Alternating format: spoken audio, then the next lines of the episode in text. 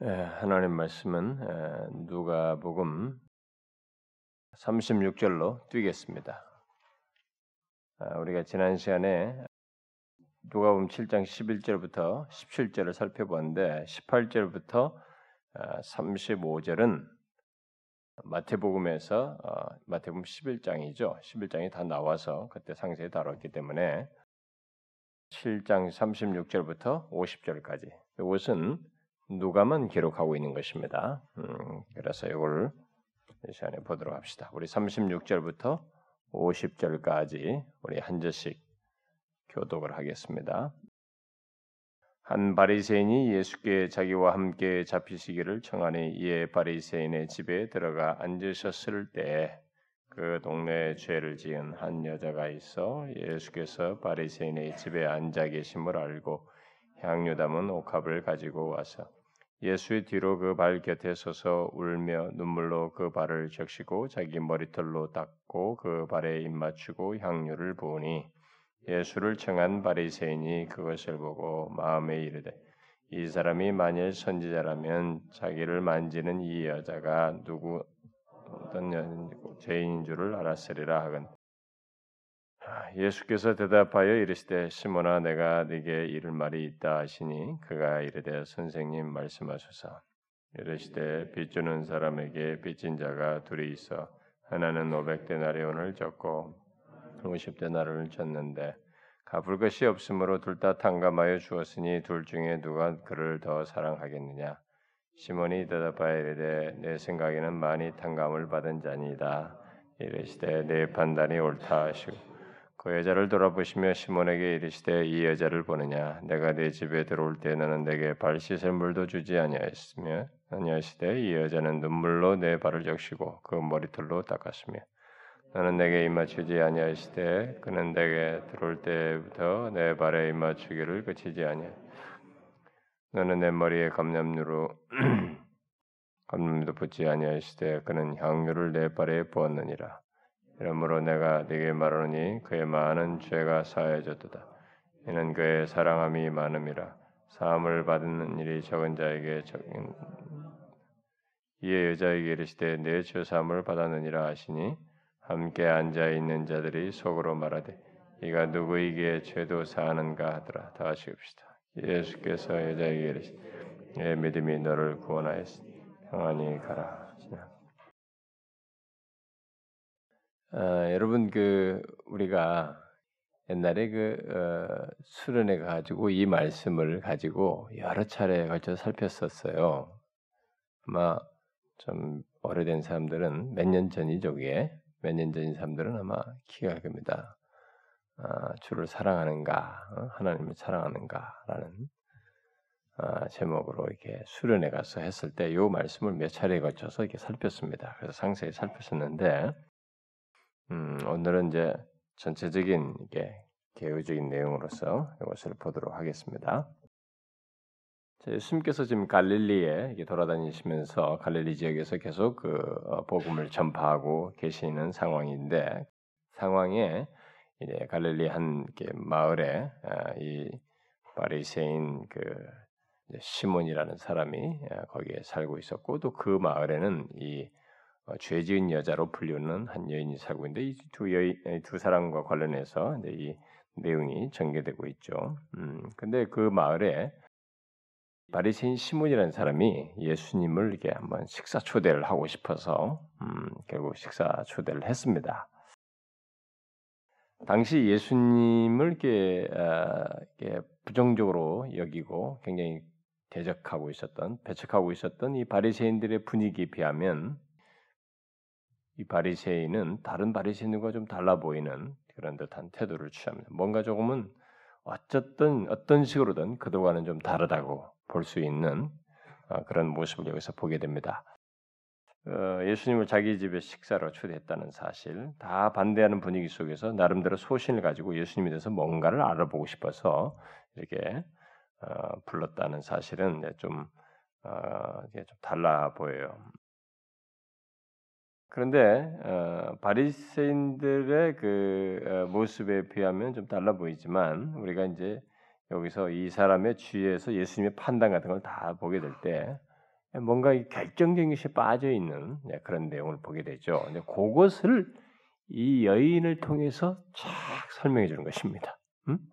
이 바리새인에게 결정적으로 빠져 있는 것이 이 여인을 통해 여인의 얘기가 등장하면서 이것을 통해서 그게 다 채워져서 진짜가 뭐냐, 어? 주님이 기뻐하시는 게 뭐냐라는 것을 아, 말해주고 있습니다. 자, 왜 그가 예수님을 이렇게 어, 초대했는지는 뒤에 내용들이 다 시사합니다만은 어, 예수님을 이렇게 뭔가 이렇게 알아보고 싶은 거죠. 음, 관찰해보고 싶었던 겁니다. 예, 뭐 이게 아주 무슨 강렬한 영적 동기는 아니고 뒤에 있는 내용들을 볼 때 그 예수님을 나중에 결론적으로 아 꽝이구만 이게 판단했단 말이에요. 자기가 기대한 뭔가 지금 소문들이 막 있는데 아 이분이 막 별거 아니구만 이런 결론을 나중에 내린단 말이에요. 선지자도 아니네 이렇게 말했단 말이죠. 그렇게 볼 때 이 사람은 지금 예수님을 이렇게 관찰하려고 그 나름에는 어떤 긍정적인 있었는지 몰라요. 이런 결론에 이르기 전까지는 그래도 뭔가 있으면 뭔가 있으면 자기도 이제 마음을 열려고 했는지는 모르겠으나 일단은 이 사람을 예수님을 관찰해서 어, 가지고 그에 대한 나름대로의 어떤 견해를 네, 가지려고 했던 것으로 보입니다. 음? 근데 그 남, 이분을 예수님을 관찰하기 위해서 그런 것들을 좀 더 더 자기가 알고 싶은 것을 어, 알수 있는 좋은 방법이 당시로서는 이게 이제 식사죠. 식사 초대면은 우리처럼 막 밥만 후닥닥 먹고 많은 게 아니고 많은 얘기가 있어요. 초대는 상당히 지난번 뭐 김남주 목사님 얘기도 그 식사가 이들의 풍습에서 얼마나 중요한 건지 알지 않았습니까? 그러니까 그거 하면서 그 사람을 대하고 거기서 이 얘기하고 다른 사람들과 함께 있어서 이 얘기 주거니 받거니 하면서 뭔가 깊은 교감들을 나누는 자리란 말이에요. 그러니까 그런 것을 통해서 알아보고 싶었던 거예요. 그게 제일 좋은 방법이었던 거죠, 나름대로. 자, 그러나 이제 우리는 이 시몬의 이 계속되는 행동에서 이제 미리 예측을 하게 됩니다. 예측해 볼 수 있는 건 뭐냐면은 아, 그가 예수님을 이렇게 전적으로 복종할 의도가 있었던 건 아니고 그것이 없었어요. 음, 그런 것이 아니고 뭔가 관찰해서 알아보려고 결국 자기가 가지고 있는 어떤 예수님에 대한 듣는 소문들과 이런 것 이것에 대해서 어떤 나름대로 자기 견지를 가지고 어, 그분을 관찰하려고 했던 것입니다. 예수도 이런 식으로 믿는 사람들이 있거든요.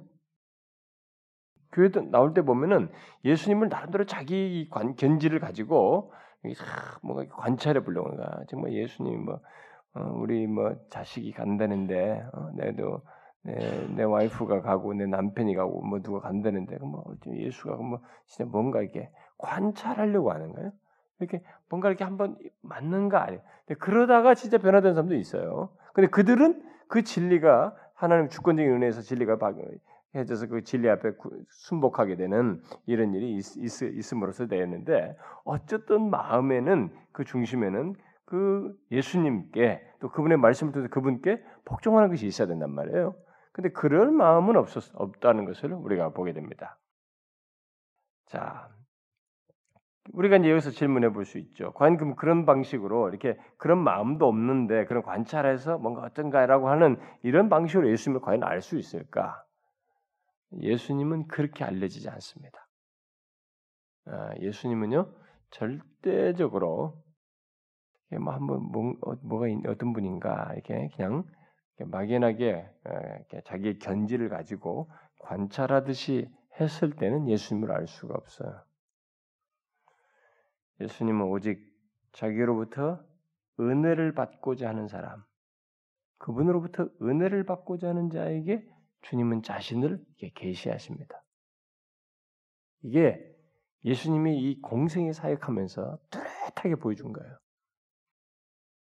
그러니까 뭐 바리새인들이 뭐고 다 있었지만은 그게 안 되는 거예요. 그들은 똑똑하기로는 세상에서 제일 똑똑했어, 진짜. 그 당대 다른 사람 다 똑똑해. 근데 천하든 뭐든 간에 어떤 죄인이든 간에 그분에게 은혜를 받고자 하는 사람은 이분이 어떤 분인지가 결국 자기 눈이 열려서 계시게 돼. 아 구세주다 이게요. 이와 같은 분이 없다. 가장 그분 안에서 최고의 만족을 발견하게 됩니다. 은혜를 받고자 하는 사람들은 그런데 뭐 똑똑하기는 하고 뭐 분석은 잘하는데 뭐 성경에 해박한데 은혜 받고자 하는 마음이 아니거든. 그런 사람들은 주님이 계시가 안 돼요. 지금도 똑같습니다.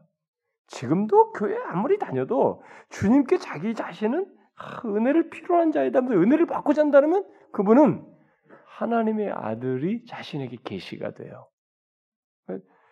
그렇지 않은 사람은 예수 얘기 다 듣고 예수 뭐 하나님 성경 아무리 들어도 구세주로 계시가 안 됩니다. 자기 개인에게 있어서의 구원주로 계시가 안 돼요. 음? 그냥 얘기만 듣는 거예요. 그 희한합니다. 근데 이 경계선이 여러분 아주 가까운 것 같죠? 하늘과 땅 차이에요, 여러분. 이 경계선 넘는 것이 하나님 예수 그리스도 자신의 구원주로 이렇게 계시 자신이 우리에게 계셔서 그걸 알게 되는 것은 하늘과 땅 차이예요.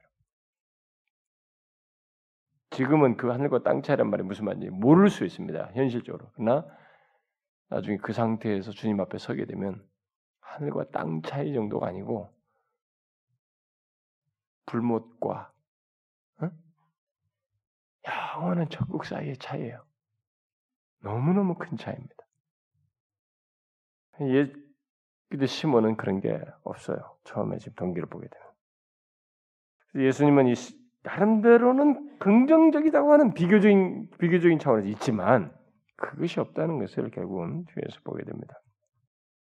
예수님은 그런 시몬의 마음과 태도, 상태, 의도를 다 아셨죠. 아셨음에도 불구하고 자기를 이렇게 초대해서 그분이 어떤 한번 진짜 이분이 어떤가 한번 알아보자 말이지 이렇게 했는데도 불구하고 이 초대에 응하셨습니다. 왜요? 그걸 아심에도 왜 그랬을까요? 복음의 씨앗을 뿌릴 수 있는 기회를 놓치지 않으려고. 응? 복음을 복음의 씨앗을 뿌릴 수 있는 기회를 놓치지 않으려고. 저도 어지간하면은 특별하지 않는 한은 복음의 씨앗을 뿌릴 수 있는 기회는 제가 가능한 한 놓치지 않으려고 합니다. 어떤 사람에게든지. 근데 이 시몬은 막상 예수님을 초청해 놓고 예수님의 이제 말씀에서 쭉 열거하는 말씀인데 44절부터 너는 이것도 안 했고 이것도 안 했고 이런 말에서 보다시피 예수님을 초청해 놓고 이렇게 계속 관찰자 입장이에요. 거리를 두고 있어요. 그러니까 친밀한, 밀접한, 너무 반가운 그런 태도를 하나도 안 보여요.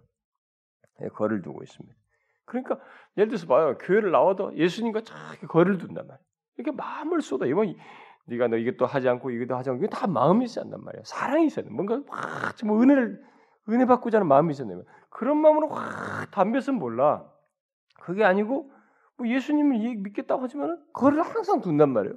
아 이게 살짝 그런 사람들은 안 되는 거예요, 여러분.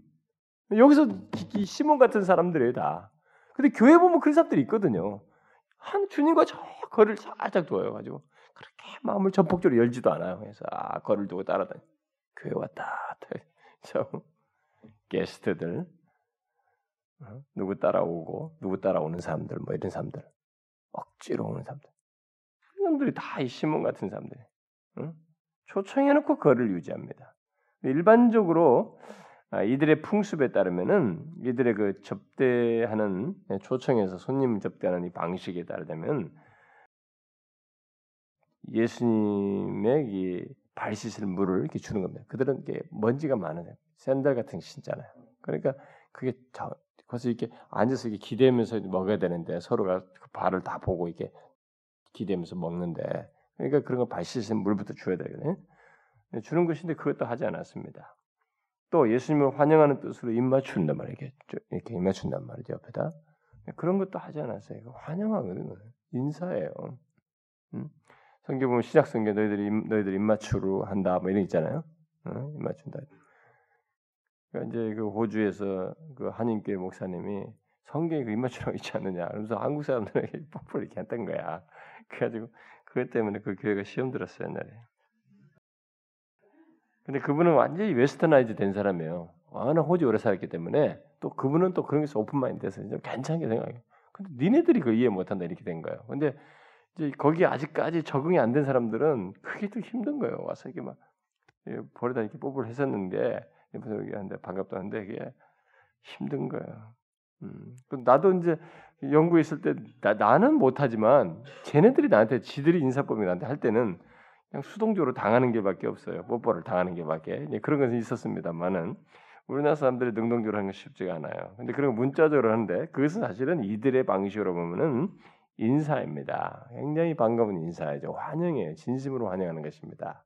근데 그거예요. 음? 근데 그런 것도 안 했어요. 환영의 뜻으로 입맞추지도 않았습니다. 그리고 특별히 귀한 손님들에게는 어? 그들의 이 관례를 따라서 머리에 향유를 부었습니다.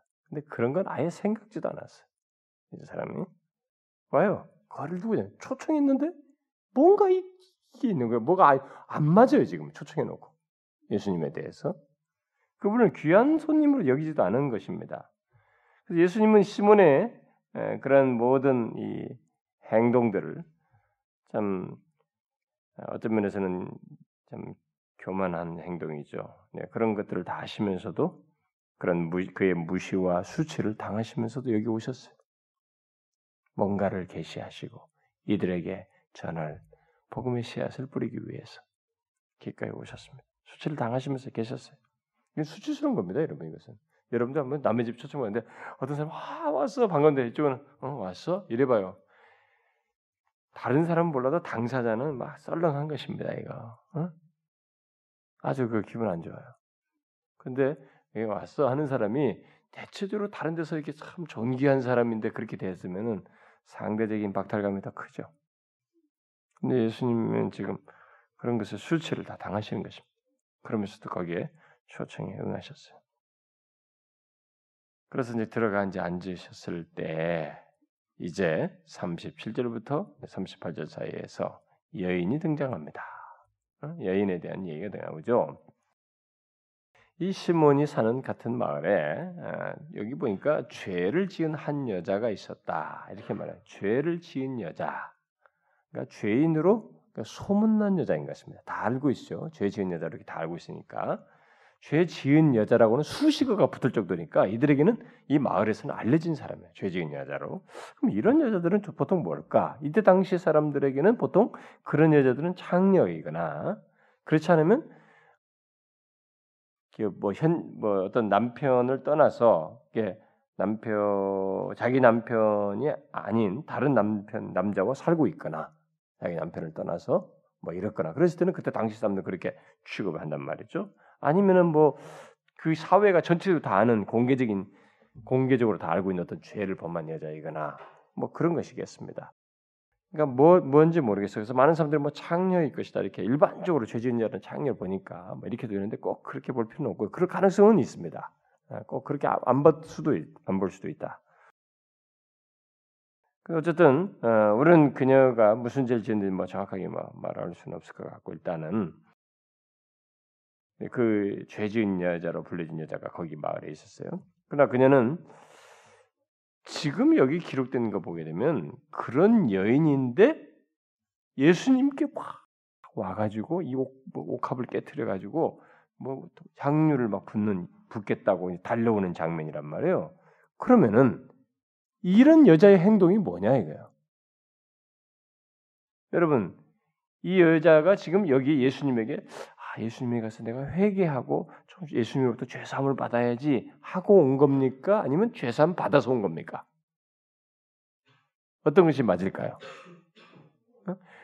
예수님께 가서 회개하고 죄사함을 받고 싶어서 받, 받기를 원해서 왔을까요? 아니면 죄사함을 받아가지고 뭔가 감사하는 마음이 있어서 왔을까요? 예? 전자면은 뭐야? 어, 회개하여 죄사함 받으려고 어, 후자 여러분 전자로 생각할 수도 있습니다. 그러나 후자가 여기 지금 맞아요. 왜냐면은 이 행동 자체가 지금 보통으로 할 수 있는 게 아니거든요. 이것은 경배 행위예요, 여러분. 먼저 구하고 그것에 대한 확답을 받고 하는 행동이 아니라 지금 경배 행위예요. 일종의 이런 것을 다 보면은 음? 감사의 마음을 이런 행동을 드러내고 있습니다.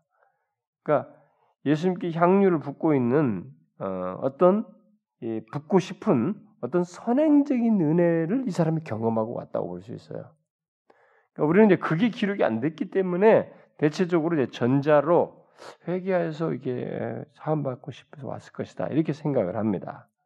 뭐 그렇게 설명해도 막 어떤 식으로 설명할 수도 있을지 모르겠습니다만 있을 수도 있겠지요. 음, 그러나 이미 이 여인은 어떤 상태를 가지고 있어요. 선행적인 은혜를 가지고 지금 보통의 행동이 아니에요. 이 감사가 지금 굉장히 격양돼서 이 감격을 가지고 지금 여기 온 것을 보게 돼요. 근데 언제 이런 일이 일어났을까? 이게 이제 우리에게 궁금할 수 있습니다. 음? 여기서는 우리가 추측을 할 수밖에 없는데 왜냐하면 이 시몬이라는 사람도 예수님 불렀을 때는 예수님에 대한 소문을 다 듣고 알아보자는 선행적인 뭐가 있어서 이렇게 한 것이듯이 이 여인도 이렇게 했을 때는 뭔가 이렇게 하고 싶은 선행적인 뭔가 있어서 온 거란 말이에요. 예수님과 관련해서. 근데 그런 맥락에서 같이 유추해 볼 수 있습니다. 아마 그녀는 분명히 먼저 이전에 죄삼을 받았을 것이라고 봐져요. 여기 오기 전에. 그렇다고 그 전에 그녀가 예수님을 만난 적이 개인적으로 만난 적이 있었다고 할 필요는 없을, 없을 것 같고 오히려 이 뒤에 이제 나오는 모든 전체 내용의 흐름을 다 고려해 볼 때 예수님과 이 여인은 여기서 직접적으로 만나는 것은 첫 만남인 것 같습니다. 음? 자, 그러면 언제 죄사함을 받았, 받았단 말인가? 언제 죄사함을 받아가지고 이렇게 감격을 가지고 왔을까? 그것은 그녀가 어, 회당에서든 어, 회당 밖에서든지 예수님께서 회당 안에 가서도 은혜의 복음을 얘기했습니다. 하나님의 은혜에 대해서 얘기했습니다. 그리고 어디서든 사람들에게 모였을 때도 이 선생들이 보통 자기들의 선생들이 말하는 것과는 다른 얘기를 했습니다. 은혜 죄인들을 다 하나님께서 부르셔서 은혜로 그들을 부르신다고 하는 이 은혜로 말미암은 죄 사함을 얘기를 했습니다. 그러니까 그런 얘기를 회당에서든지 어떤 어떤 산상에서든 어디서든지 했을 때그 예수님께서 직접 하시는 그 말씀을 들, 들음으로써 결국 예수님께서 하나님과 이 죄 아무리 죄인이랄 때도 그 은혜로 하나님과 화목할 수 있는 길을 말한 이것을 예수님 직접 말할 때 들었던지 아니면 그 말을 들은 사람들이 야 어떤 선생이 와서 이런 얘기를 했다 했을 때 그것은요 당사자들 그런 것은 죄에 있는 사람들에게는 임팩트가 큰 겁니다. 어? 여러분 잘 보세요. 누가 막 굉장히 자기가 죄책감 시달리고 있는데 막 어디서 답이 없는데 마치 거기에 적절한 은혜를 얘기할 때는 다른 사람들 괜찮 그걸 크게 심각하게 여기지 않는 사람과는 다르게 그 사람은 굉장한 충격으로 받습니다.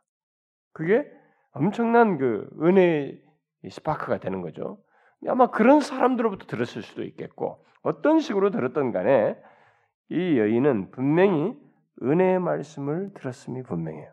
그래서 은혜의 말씀이 이 여인으로 하여금 지금 죄인으로 불리우는 죄를 지은 여자로 딱 낙인이 찍혀 있는 자기 자신을 이렇게 자유케 한 것입니다. 그래서 지금 주님께 이런 정도의 행동을 가지고 오지 않았느냐? 음? 여러분들이 이제 많이 상상해 보시면 이렇게 하지 못해요. 이렇게 해가지고 복을 받는 것이 아니라는 것을 봐요, 여러분. 음, 뒤에 예수님의 해석이 이걸 잘 말해줍니다. 그 은혜 말씀이 그녀를 자유케 한 것이죠. 그러면 여기 이제 사람들은 이제 의문을 제기할 수 있는 것이 뭐냐면 저도 아마 이 본문을 이렇게 좀 더 살피면서 지난번에 설명할 때 이걸 이렇게 지금과 같이 해석을 정확하게 하지 않았을 가능성이 있는데 조금 어, 부원 설명을 요할 수도 있는데 그 47절에 보면 내가 네게 말하노니 예, 그의 많은 죄가 사하여졌도다. 사하여졌도다. 이게 현재 시제예요. 음? 현재 시제로 지금 써 있습니다. 어, 그러면 왜 이런 현재 시제를 썼느냐? 그럼 현재 사인 것이 아니냐? 이것은 이 여인이 죄 사함 받은 것에 대한 현재적인 확인이라고 볼 수 있어요. 응? 다시 말해서 그녀를 자유케 한 믿음에 대한 보증으로서 이런 말씀을 현재적으로 하신 것이라고 볼 수 있습니다. 어쨌든 그녀는 예수님께 오기 전에 구원의 말씀, 자기 같은 죄인에 대한 죄인들을 위한 구원의 말씀을 들었습니다. 곧 하나님의 은혜에 자신의 죄를 비추어서 그래서 자신의 죄를 깨닫고 어? 죄사함을 받음을 믿고 그것으로 해서 자유케 되는 이런 경험을 했다고 볼 수 있습니다. 하여튼 이 여인은 그 은혜의 말씀으로 인해서 굉장한 자유와 감격을 갖게 된 것 같아요. 이 행동을 보면은 그게 뭐 엄청난 감동이 됐던 것 같습니다.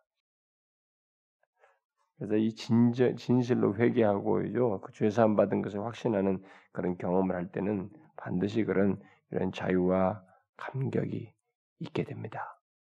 어? 그런 것이 있게 돼요. 감정적으로만이 아니라 여러분들이 실제로 참 아, 어떤 식으로든 이게 너무 좋다.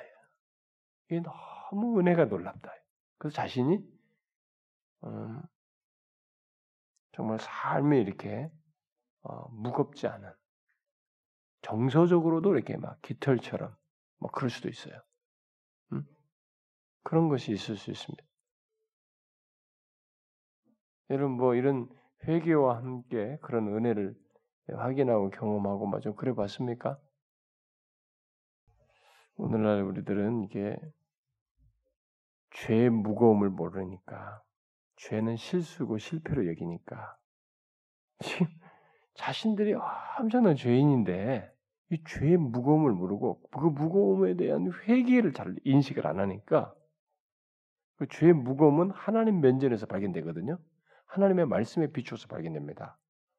근데 그렇게 비춰보질 않고 또 그렇게 비춰주지도 않으니까 무거움을 몰라요 사람들이. 그래가지고 뭐 회개도 잘 안 하고 죄도 잘 안 밝혀주고 회개도 잘 안 하니까 사람들이 가볍게 오는 거예요.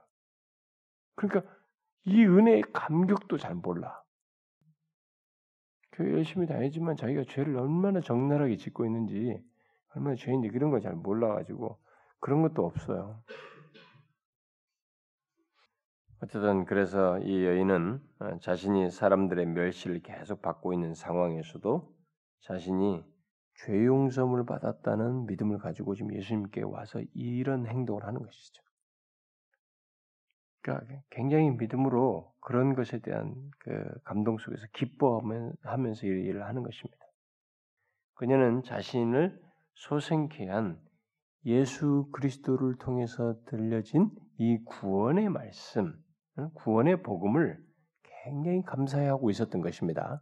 여기 오기 전까지 자기에게 그런 일이 벌어진 것을 벌어진 것으로 인해서 굉장히 그런 구원의 말씀에 대해서 감사해했던 거죠. 와, 이게 하나님이 그런 분이셨구나. 그래서 그렇게 해서 구원자를 보내셔서 이런 일을 구원을 주시는구나. 라고 하는 이 은혜의 복음을 듣고 그 은혜의 복음을 굉장히 감사해하고 있었던 것입니다. 그래서 그런 걸 전해준 예수님에 대해서도 아마 커다란 감사와 어떤 기쁨을 이렇게 가지고 굉장히 그것으로 충만해 있을 것이 분명해요. 뒤에 내용들이 다 그것을 잘 증거해 줍니다. 그런 상태에 있었는 있는데 이 여인이 지금 하나 사, 소식을 들은 겁니다. 예수님이 시몬의 집에 자기 마을에 있는 시몬의 집에 식사 초대받아 거기 계신다라는 얘기를 이제 듣게 된 것이죠. 그런데 여인은 그 소식을 듣고 가만히 있을 수가 없었던 것입니다. 그녀는 예수님께 자신의 감사의 마음을 전하고 싶은 마음이 막 솟구쳤던 것이죠. 응? 솟구쳤어요. 그래서 시몬과 다른 바리새인들 또 거기엔 또 다른 사람들이 있었는데 아, 그들이 자신에 대해서 어떻게 생각하는지에 대해서는 개념치 않았어요. 개념치 않았습니다. 이게요 죄사함의 은혜에 대한 확신을 가지게 되면 다른 사람이 안중에 안 들어와요. 그걸 개념치 않고 사랑과 감사를 예수님께 표현하고 싶어 했습니다. 그런 게 있잖아요. 그녀는 도저히 말로는 자신의 사랑과 감사를 표시할 수 없었기 때문에 행동으로 하고 싶었어요. 그게 막 솟구쳤던 것입니다. 그래서 진짜로 이런 은혜가 자신에게서 역사하고 있으면 말로만 하나님께 감사하지 않아요. 행동으로 합니다. 행동으로 해요. 귀한 것으로 합니다. 어? 우리가 옥합을 깨뜨린 여인 얘기도 있잖아요. 어? 그녀는 시몬으로부터 초대받지 않았음에도 불구하고 어, 시몬의 집을 이렇게 들어가게 됩니다. 어? 그 집에 들어가요. 그리고 값비싼 향유를 담은 옥합을 가지고 와서 예수님께 붓죠. 음, 발에 붓고자 합니다.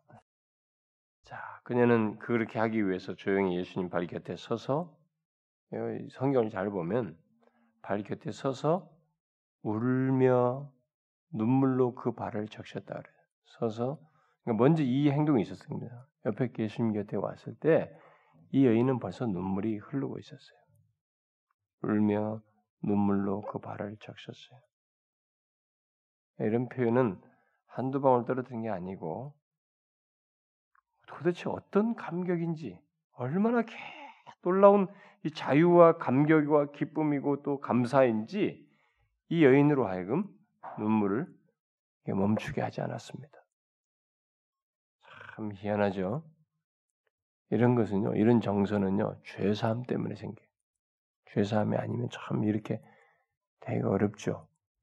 응? 눈물로 그 발을 적시고, 그 다음에 자기 머리털로 씻었습니다. 그리고 입 맞추고 그의 발에 값비싼 향유를 부었습니다. 응?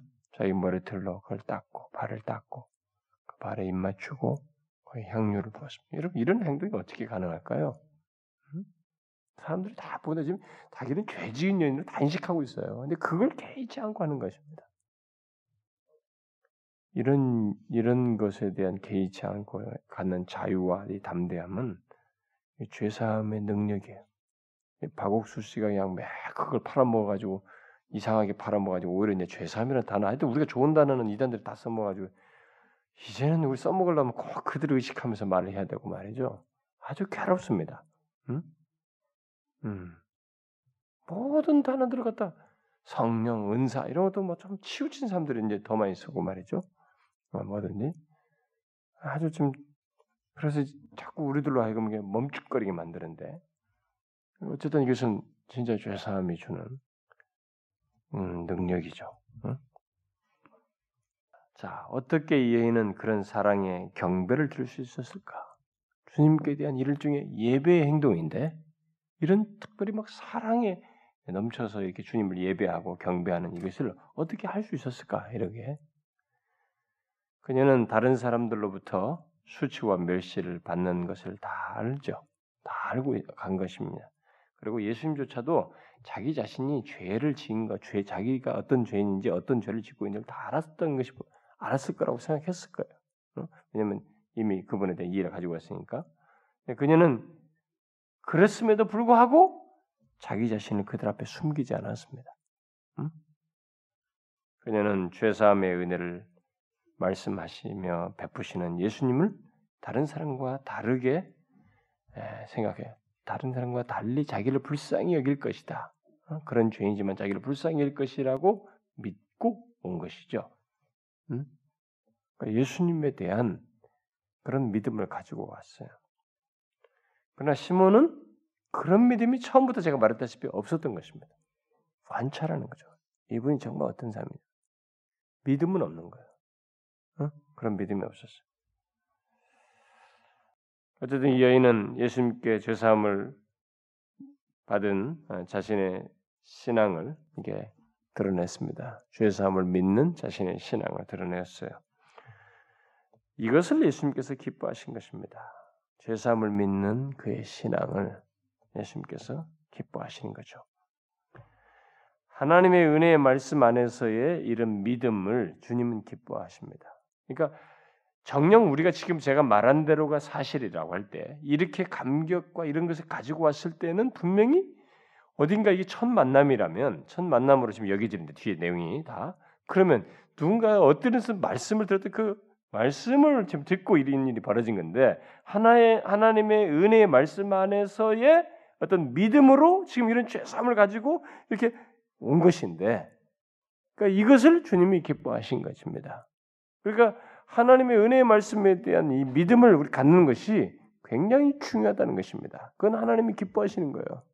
우리가 하나님께서 어떤 분이시고 우리에게 어떻게 어, 우리를 대하시고 은혜를 주신다는 이런 은혜의 말씀을 믿지 않는다. 응? 그것을 참 이게 순전하게 못 받아들인다. 이게 순수하게 빨리 들듯이 못 받아들인다. 아, 그것은 주님의 은혜를 덧입을 사람이 아니에요. 주께서 기뻐하시는 모습이 아닙니다. 예수님은 이 여인을 그래서 기뻐하시는 겁니다.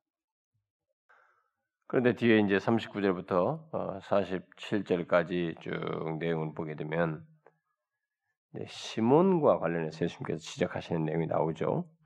이 여인과 다르게 예수님을 초대한 시몬은 예수님을 결론적으로 자기가 관찰하고 결론적으로 판단하기를 뭐예요? 자기가 관찰한 결과가 뭐 어쩌 어떻다는 거예요. 39절에 보니까 쭉 청한 바리새인 이런 걸 다 보고 이런 것까지 행동까지 다 보고 가만히 본 거예요. 야, 저 여인은 우리가 다 아는 죄인인데 뭐 어떻게 하는가 보자 했는데 이런 걸 다 행동을 볼 때 아, 이 사람이 만약 선지자라면 자기를 만지는 여자를 누구인지를 알았을 것이다. 누구면 어떤 자, 그 죄인 줄을 알았을 것이다. 모르네? 평범한 사람이고만 판단을 내린 거예요. 예수님은 평범한 사람으로. 예수님은 그런 식으로 어, 생각하는 것이죠. 그러나 예수님께서는 시몬의 생각을 다 아셨습니다.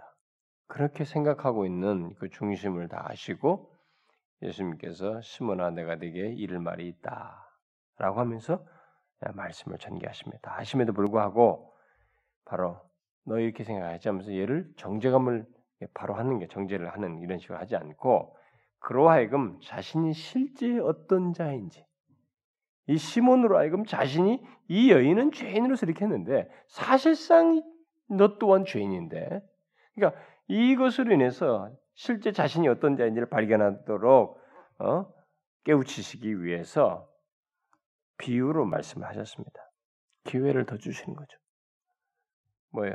두 명의 빚진 자 얘기입니다. 빚쟁이 얘기예요. 응? 둘 중에 많이 탕감받은 자, 뭐 500데나리, 50데나리 나오는데 뭐 쉽게 말하면 많이 탕감받은 자와 적게 탕감받은 자 중에 누가 더 응? 빚을 탕감해 준 그 그의 대상을 대상을 사랑하겠는가? 라고 하는 질문을 결국 예수님께서 하시죠. 음, 둘 중에 누가 그를 더 사랑하겠느냐? 이렇게 말했습니다. 시몬은 내 생각에는 많이 탕감받은 자입니다. 우리가 일반적으로 생각하죠. 예수님께서 네 판단이 옳다. 근데 문제는 생각 없이 얘기한다는 거예요. 주님께서 이런 말을 하면 진리에는 예수님께서 하나님의 말씀은요. 예수님의 말씀은 이 하나님의 말씀이 소위 우리가 말하는 하나님의 말씀은 우리가 세상에서 1 플러스 1은 2야. 이렇게 평형 모두가 다 아는 상식적이고 그냥 아무런 의미가 없이도 그냥 머리 이성으로만 쑥쑥 돌려서 나올 수 있는 그런 얘기를 하는 건 없거든요. 모든 하나님의 말씀은 어? 영적인 진리가 있어요. 영적인 진리가. 그 교회 앉아서도 하나님 말씀을 들으면서 어참 재밌다. 어? 그러니까 전하는 자도 그런 식으로 해서도 안 되지만 노닥거리면서 이 얘기나 늘어놓으면 안 되지만은 예. 그러니까 뭐 그래 듣는 사람도 어 참 재밌다 뭐 그렇지 요즘 현실을 너무 모르는구만 사회가 어떻게 돌아가는데 뭐 이렇게 하면서 자꾸 이 세상 수준에서 가치관에서 하나님 말씀을 들으면 못 들어요 하나도 못 알아듣습니다. 어 거기서 이렇게 나오면 그건 그거지 뭐 당연하지.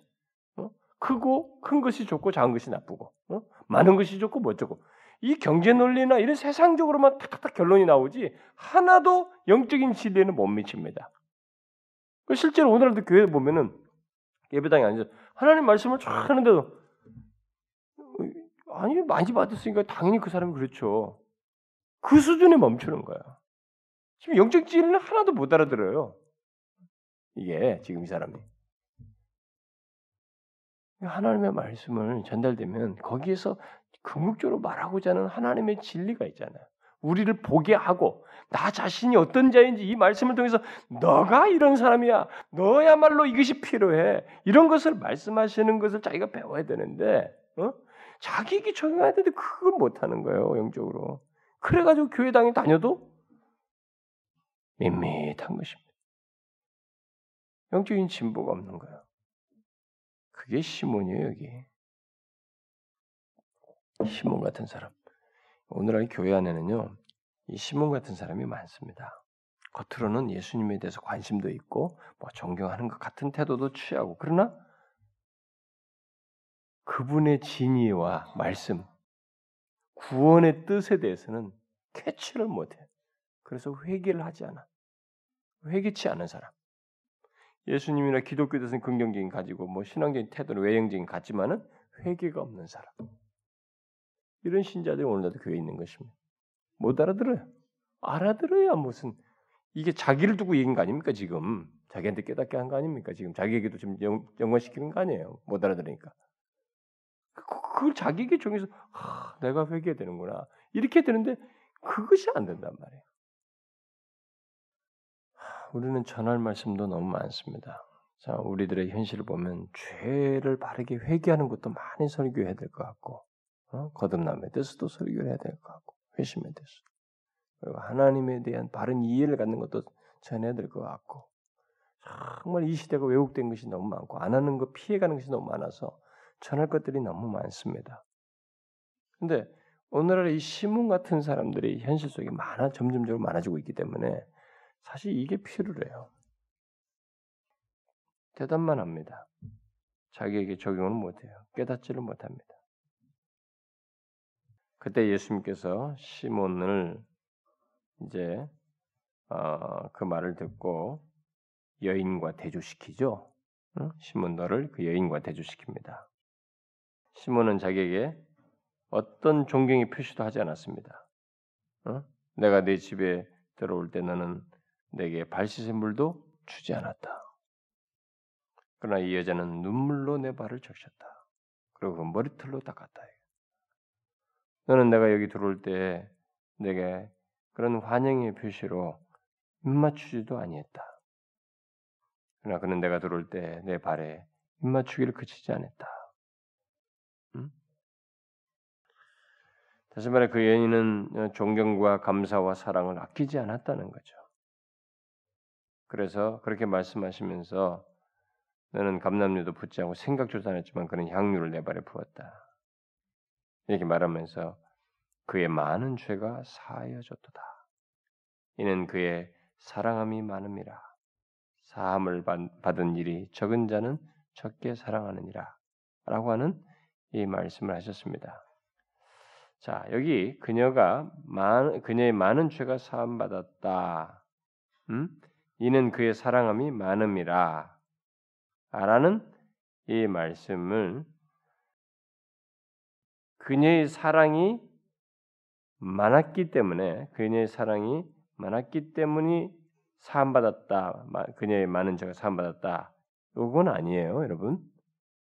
그러니까 이 여인이 많은 죄가 사함 받은 것이 그녀의 사랑이 많았기 때문이 아니고 오히려 그녀의 큰 사랑이 오히려 그녀가 그녀의 많은 죄가 사함 받은 증거라는 것을 이런 식으로 표현한 것이죠. 음? 그건 우리가 오해하면 안 됩니다. 하나님의 사랑과 제사함이 먼저이고 그녀는 그 사랑과 제사함에 대한 보답으로 예수님의 발에 이런 감사를 표현한 것이죠. 음? 오해하면 안 됩니다.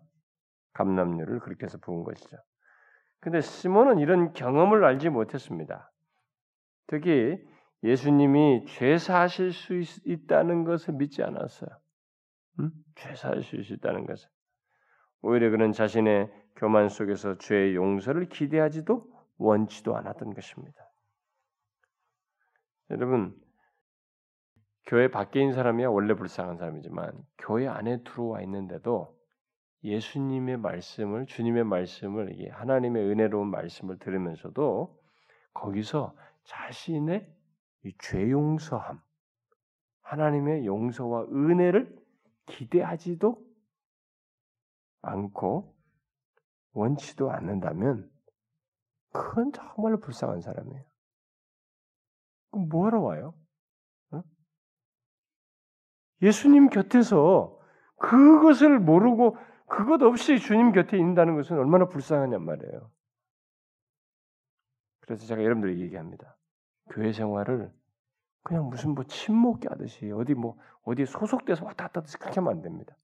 우리가 교회 와서 하나님께 예배하고 뭐 섬길 때 여기서 특별히 하나님 말씀 들을 때 하나님 경배하는 가운데서 우리는 하나님의 은혜를 기대하고 어? 그것을 사모하고 그것을 덧입는 것이 있어야 되는 것입니다. 그것 없는 것은 의미 없죠, 여러분. 시몬이 예수님을 찾은 목적이 하나님의 은혜와 자비를 구하는 것이 아니었기 때문에 그 여인이 보인 감사와 사랑의 경배를 이 사람은 이해할 수가 없었어요. 그래서요, 이런 하나님의 은혜에 대한 은혜와 자비를 구하고 그런 것의 맛을 보고 또 그런 걸 구하는 마음이 없는 사람은 누가 뭐 하나님께 막 은혜를 감격했다 그러면서 막 눈물을 흘리고 또 막 교회 일을 열심히 하는 거 막 주님을 섬기는 거 열심히 하는 것을 이해를 못 해요. 이해를 못 합니다. 왜 우냐? 하여튼 뭐 열 났네, 뭐 났어. 어? 뭐 좋다고 교회 가서 뭘 그, 왜 그러냐 또. 어? 근데 우리 교회들 보면 교회들 보면 그런 사람도 있지만 안 나타나는 사람도 많잖아요, 교회 보면. 어? 교회 와도 막 겨우 예배는 한번 드리고 하고 무슨 봉사 섬김이에요. 뭐 하지도 않아요, 와도.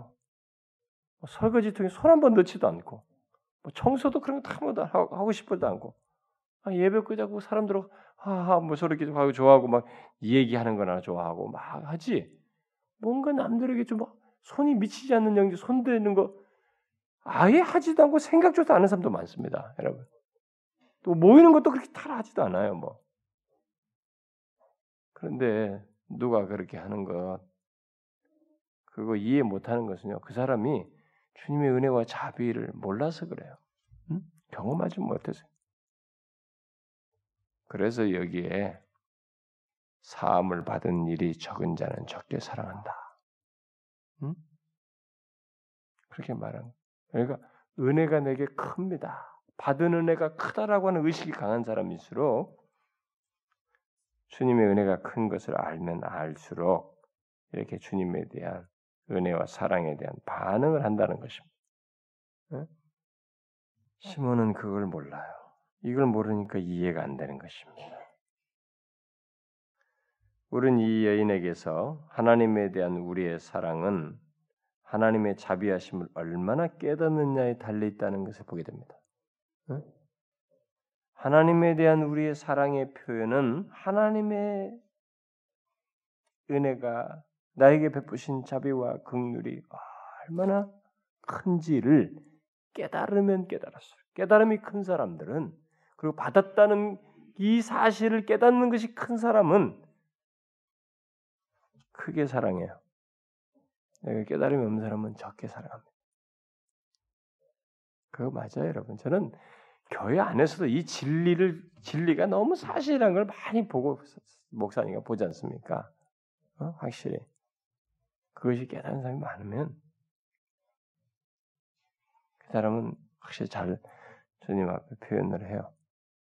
근데 그게 안 되는 사람은 안 돼요. 음, 저런 사람들은 안 됩니다. 아무리 말로 해도 안 돼. 결국 예수님은 시몬과 그에 함께한 자들에게 깨닫도록 기회를 주셨습니다. 음? 여기서 그러나 이런 얘기를 듣는 이 대상들 그들은 이런 내용을 들으면서 자신의 죄를 고백하지 않았어요. 죄를 고백함으로써 부끄러움 당하는 것을 싫어했습니다. 자존심이 여기서 수용이 안 되는 거예요, 이게. 여러분 하나님께 나아가는데 이렇게 부끄러움 당할까봐 내가 죄인인 것을 고하고 그래서 하나님의 은혜를 이게 부끄러워서 말 못하는 이렇게 이런 것이 다 뭐가 이게 설명이 다 됐거든요 이제 근데 회개를 안 해요. 그래서 나이가 먹을수록 힘들어져요. 음? 제가 옛날에 그랬죠. 미국의 통계가 한 70%인가가 20대 이전에 다 예수를 믿었던 사람들이 늙어서까지 늙어서까지 남는 사람들, 예수 끝까지 믿는 사람들을 조사해 보니 70%인가 뭐 하여튼 80% 나한테 그래. 상당히 높은 퍼센트가 20대 이전에 예수를 만난 사람. 거기서 접촉했던 그 뒤로 있는 사람들은 기꺼이 봐 20, 30%밖에 안 되더라는 거예요. 끝까지 남는 사람들. 좀처럼 예수를 제대로 못 믿는다는. 이게 자신이 죄인이라는 것을 이렇게 하나님 앞에서 너처럼 회개하면서 어? 부끄러움을 개의치 않냐고 이렇게 하는 것이 본능이 싫어요, 여러분. 자존심이 그걸 수용을 못 하는 거예요. 그래서 하나님의 은혜를 거절해요. 응? 그래서 여기 보면 이 여자 여기 보니까 이 48절 49절에 보면은 이런 예수님의 말씀에 대해 속으로 막 도대체 네가 누, 이 사람 누구예 말이지 거부 반응만 생겨요. 그래서 참 나이 먹어서 예수 믿는 사람들이 순수해지가 어려워요. 그러니까 젊은 사람들이 그나마 그때가 또 젊은 사람은 또 그때가 기회예요. 아, 우리는 젊으니까 뭐 아직 그러면 안 돼요, 여러분. 젊었을 때 주님을 진실로 믿는 것이 없는 은혜 받는 것이 무엇인지를 알지 못하고 잔뼈가 굵으면 또 무서워요, 그것도. 어? 위선으로 다전 다전화지기 때문에 그것도 무서운 것입니다. 저 같은 목사도 마찬가지예요.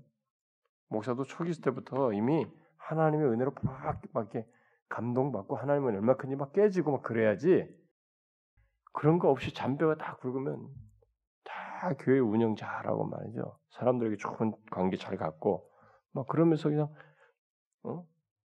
그런 목회자가 되는 거예요. CEO가 되는 거죠.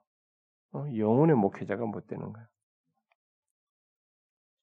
그래서 여러분 그러니 제가 이 말을 했을 때는 나이가 드셨던 분들이라도 자존심을 지키려고 자신의 죄악됨을 시인하지 못하고 고백하지 못하고 부끄럼 때문에 뭘 못해서 이 놀라운 은혜, 구원의 은혜를 놓치는 어리석은 범해서는 안 된다는 거예요. 그러니까 그런 거 다 접으라는 것입니다. 접으라는 거예요. 어? 여러분 인간 사이 자존심 내세우는 건 있을 수 있어요. 그러나 하나님은 여러분의 생명을 창조한 분이에요. 여러분 고유한 인격체가 이 땅에 존재하도록 시점과 타이밍과 모든 부모의 조성을 다 조성하신 분이에요. 오늘의 생명을 주시고 있는 분이에요. 내일도 줄수 있고 안 줄 수도 있는 분이에요. 아니 자존심 내세울 사람한테 내세워야지. 같은 동년배끼리는 막 자존심이 막 도저히 이거 용납은 할수 있다 이거야 좋다. 어? 거조차도 하나님 앞에서는 아니에요. 은혜의 말씀 앞에서는 자존심이 아니에요, 여러분. 부끄러움 같은 걸 개의치 말아야 되는 것입니다. 어린아이 같이 순전해야 돼요. 뒤에 48절부터 50절에 보면 이 여인이 죄산 받았다 앞에서 얘기했잖아요. 47절에서 그 많은 그의 많은 죄가 사해졌다 이렇게 말했잖아요. 근데 이 여인에게 구체적으로 죄산 받은 것을 확증해 주십니다. 보증하세요.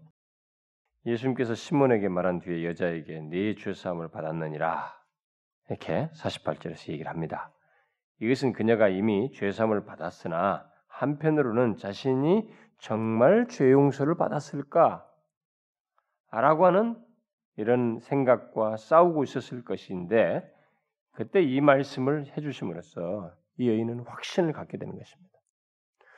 누구든지 우리는 이런 과정이 있습니다. 지금 이 여인이 막 예수님께 막 감격해서 이렇게 올 때에 그 은혜의 말씀 통해서 뭔가 아, 나 같은 죄인 모두가 죄 있는 여자로 낙인 찍힌 그렇기 때문에 자기도 짓눌려 있었는데 그 은혜를 야, 이런 구원이 있단 말이지. 너무 놀라운 소식을 듣고 그 말씀에 의해서 이 사람이 자유케 됐단 말이에요. 그러니까 죄사함에 대한 그 믿음이 생겼어요. 그래서 그런 경험을 하고 있습니다. 근데 좋아요. 이렇게 하고 있습니다. 그런데 그런 우리들에게 있어서 예수님이 내 죄사함 받은대라. 이런 확증이 또 있을 수 있어요, 여러분. 우리는 아, 어떤 믿음을 가지고 있습니다. 근데 이 믿음에 대한 확신을 가질 수 있어요. 확신. 어? 확신은 죽게 나오는 갈망과 사모함과 구함 속에서 더 가져질 수도 있어요. 또 어떤 경, 말씀들의 이 말씀에 대한 더 계속되는 그 전해지는 어, 풍성한 말씀을 통해서 확신을 갖게 될 수도 있습니다. 이렇게 우리가 가지고 있는 믿음은 더 확신으로 갈 수 있습니다. 음?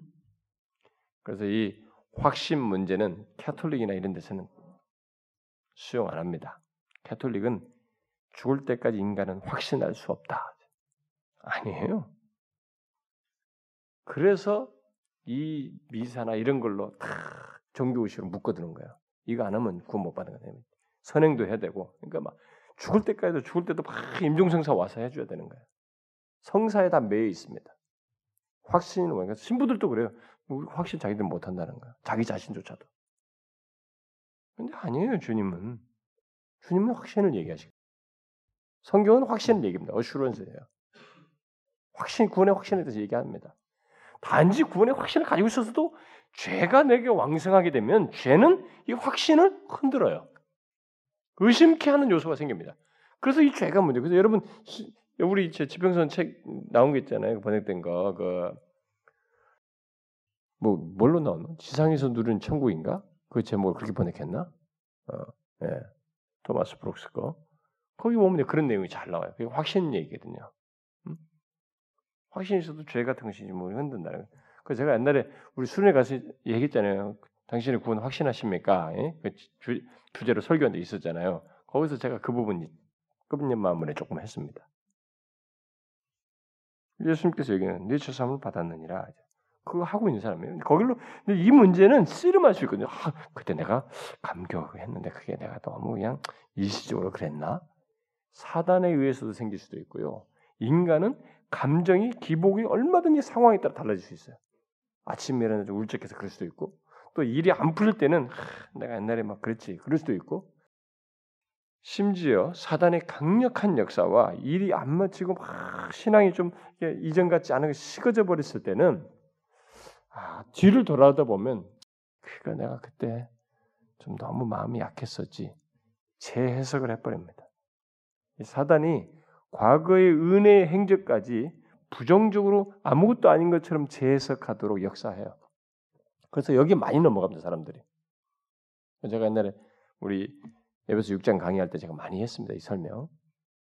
그 사단의 재해석에 넘어가면 안 됩니다. 하나님의 역사는 우리의 감정에 의해서 흔들려지는 게 아니거든요. 응? 역사적인 행위로서 그가 십자가에 달려서 행하셨다는 객관적인 사실에 의해서 구원을 보증하시고 확신한 것이지 죄 사함을 증거하시고 나타내신 것이지 내가 기분 나쁘니까 오늘은 울적하니까 확신 그때 내가 기분 나빠서 쫙 아니야. 이런 게 아니에요. 내가 기분이 나빠도 이건 흔들릴 수 없는 사실로 존재하는 거예요. 이것은. 믿는 우리에게 있어서. 그래서 여기 네 주상을 받았느니라. 이렇게 어, 말씀을 하셔서 이 말씀을 듣고 더 확신하게 되죠. 그러나 바리새인들은 죄 사함을 운운하는 예수님의 말씀을 굉장히 당황해하죠. 어, 그러면서 속으로 막 생각합니다. 이거 누구에게 죄를 사 죄도 사하는가? 라면서 굉장히 못마땅하게 여깁니다. 그들은 예수님을 하나님이 보내셔서 이렇게 죄를 사하시게 하신 분으로 죄를 사하신 분으로 그를 권세를 가지신 분으로 하나님의 보낸받은 자로 여기지도 않고 그의 말씀을 하나님의 말씀으로 듣지 않고 있기 때문에 뭘 말해도 못 알아들어요. 안 됩니다. 그렇게 알지도 못하고 받아들이지도 못해요. 그래서 아까 오늘 우리 장례식 갔다가 우리 같이 어떤 목사님이 그런데 어, 어떤 그 장례식에 우리 노예에 속한 장로님이신 것 같아. 장로님이 우리가 터미널 근처에 있거든요. 강남 성모병원인데 터미널에 올라오는데 누가 막 책을 줬다 그래서 이게 계시록 강해요. 터미널에 보면요, 이 계시록 테이프 주고 있는 그런 이단들이 많아요. 근데 그걸 받아가지고 아, 목사님 이 책 괜찮은 책이죠? 자기가 보니까 괜찮아 보인다. 그런 거야. 우리 앉아서 있는 데서. 나는 벌써 터미널에서 올라올 때 받았다 할 때부터 그 장로님 그런 거 보지 마세요. 옆에 그랬거든. 근데 아, 괜찮아 보인대. 그래서 그 옆에서 목사님이 한번 줘보세요. 그거 그안 보나마나 근데 뭐 초막절 어쩌고 이단들이 초막절파가 있거든. 이게 계시로 그런 좀 푸는 사람들. 그 사람들이 한 거더라고 보나마나 또. 그 저자도 없어요. 그러니까 그 사람이 아, 장님 이런 거 아니라고 이런 거 보지만 버리라고. 아, 결국 그 양반이 상가에다 버리고 나오더라고요. 근데 우리가 오면서 갔어요. 아니 최소한 장로쯤 되면 그거 분별해야 되는 거 아니에요? 우리 목사님 한 목사님 그래. 옆에 있는 목사님이 아유 요즘 그런 거 분별 못 해요 목사님 그래. 우리 교회 옆에도 그 어? 뭐 저기 어느 아주 그냥 우리나라 최고 대학 나오고 무슨 뭐 약사다든가 뭐 어쩌다는데도 그 무슨 뭐 하나님의 교회인가 뭐 그쪽으로 넘어갔다는 거야. 그러면서 그 양반이 그래 목사님 이런 이성적인 거, 지성적인 사회적 지위나 이런 것하고 영적인 것과는 완전히 다르지 않습니까? 한둘 보는 게 아니지 않느냐. 그건 맞아요, 여러분. 세상하고 지식 똑똑한 것도 아무 상관없습니다. 문선명이 밑에 가 있는 사람들이 다 엘리트들 아닙니까? 교수들이. 세계적인 석학들이 얼마나 많이 가 있습니까? 똑똑한 것하고 상관없어요. 근데 학벌 가지고 신앙 얘기하면 안 됩니다. 어? 그럼 바리새인들이 다 예수 믿었어야죠. 오히려. 세상에서 잘 나간 사람들이 오히려 더 못 믿을 수 있어요. 그걸 자꾸 믿으니까 이걸. 아니에요, 아니에요. 천만의 말씀이에요. 이들은 예수님의 말씀을 하나님 말씀을 안 받아들인 거예요. 그러니까 이 죄사함의 능력을 경험하지 못하는 겁니다. 그게 뭔지를 이해를 못하는 거지. 왜 저러는 거죠? 예수님은 하나님의 말씀을 대적하고 의심하거나 불신하는 것에 대해서 자신의 말씀으로 물리칩니다. 그래서 이렇게 생각을 하니 누구에게 죄도 사하는가 이렇게 말하니 예수님께서 50절에 뭐라 그래요? 그런 것은 말씀을 물리쳐요. 뭐불 이렇게 할 필요도 없어요. 말씀으로 여자에게 다시 말합니다. 내 믿음이 너를 구원하였으니 평안히 가라. 이 말씀을 통해서 은혜의 말씀이 다시 이 시몬의 집에 이렇게 다시 한번 외쳐집니다.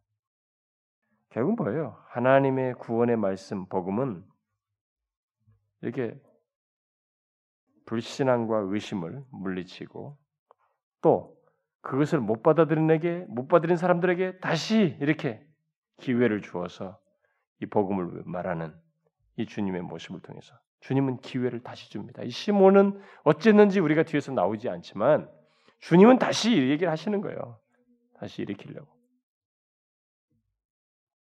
여러분 어떻습니까? 저는 옛날에 이 설교를 다 우리가 가서 했는데 여러분은 자신이 죄사함을 많이 받은 사람이라고 생각을 하십니까? 똑같이 죄사함 받은 신자들인데 예수 믿는 사람들은 그런데 상대적으로 어떤 사람은 아이 뭐나 죄사함 받았어 아, 나 같은 사람을 죄사하신 이렇게 생각합니다. 정도 차이가 있어요. 응? 여기서 그 정도 차이에 따라서 주님에 대한 사랑의 표현도 다릅니다. 근데 제가 교회를 섬겨 보면은 주님을 향한 사랑의 표현이 진짜 달라요. 어떤 사람은 절절합니다. 더해요. 어느 교회를 가더라도 다 그렇습니다. 어떤 사람은 주님에 대한 사랑의 표현이 조금밖에 안 돼요. 할 줄을 도 그, 그건 뭐예요? 자신이 얼마나 큰 탕감을 받았는지에 대한 이해가 없고 그런 하나님의 은혜와 자비에 대한 깨달음이 상대적으로 적은 거예요. 그러니까 사랑의 반응이 없는 거 이게. 여러분은 어떻습니까? 응? 사움을 받은 일이 적은 자는 적게 사랑하고 많은 사람은 많이 사랑하는데 여러분은 어때요? 많이 사함 받지 않았습니까? 저는 하루하루 살면서 제가 목사이지만 여러분들에게 다 고백하고 말할 수 없지만 저는 정말로 목사된 그런 사람이 아니라고 봐지. 여러 가지로 봐도 저는 그걸 많이 생각합니다. 이, 상투절하는 거 아니에요. 그런데 하나님이 나를 이렇게 목사가 되게 하시고 그래도 나를 통해서 뭔가 하더라도 하시나 보다. 그런 걸 생각하면 굉장히 감사해요. 이게 다 은혜다 이제 자비와 극률이다. 그것이 아니면 현재를 내가 현재 자리에 이 상태, 이 위치에 있을 수가 없다. 이런 생각을 많이 합니다. 근데요, 그것조차도 실제 사랑의 표현은 이 여인 같지가 못해요. 그래서 우리는 우리를 베푸신 하나님 은혜와 사랑이 얼마나 크고 부유한지를 더 많이 알아야 됩니다. 더 많이 알아요. 그래야 사랑이 커져요, 또. 여러분 모두 자신에게 베풀어진 주의 은혜와 사랑이 얼마나 큰지를 알고 여러분 또한 주님을 많이 사랑하길 바래요. 기도합시다.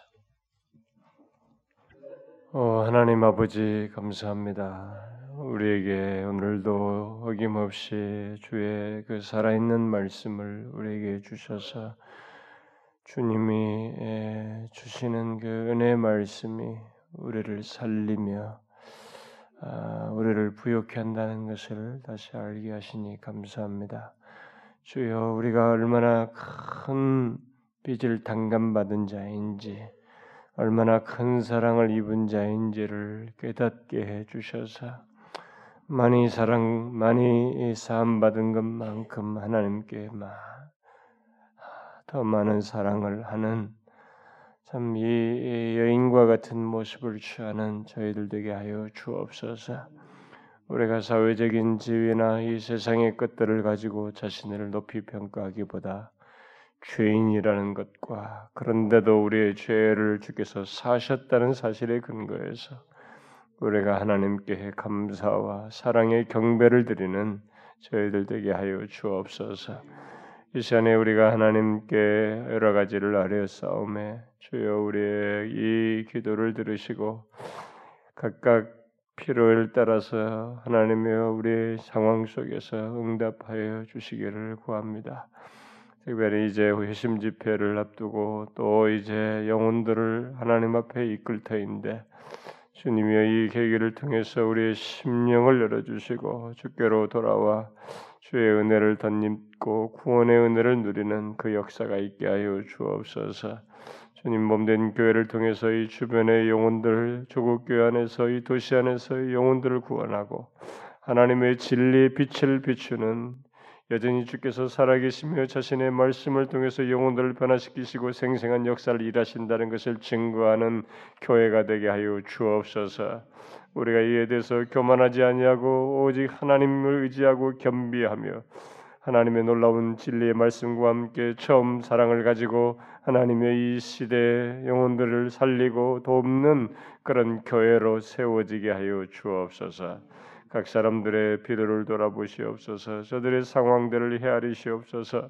저들의 간구소를 들어주시옵소서. 그래서 하나님이 복 주시고 주님 주시는 은혜로 살아가는 것을 절절하게 매 순간마다 경험하며 살아가는 모든 지체들 되게 하여 주옵소서. 예수 그리스도의 이름으로 기도하옵나이다. 아멘.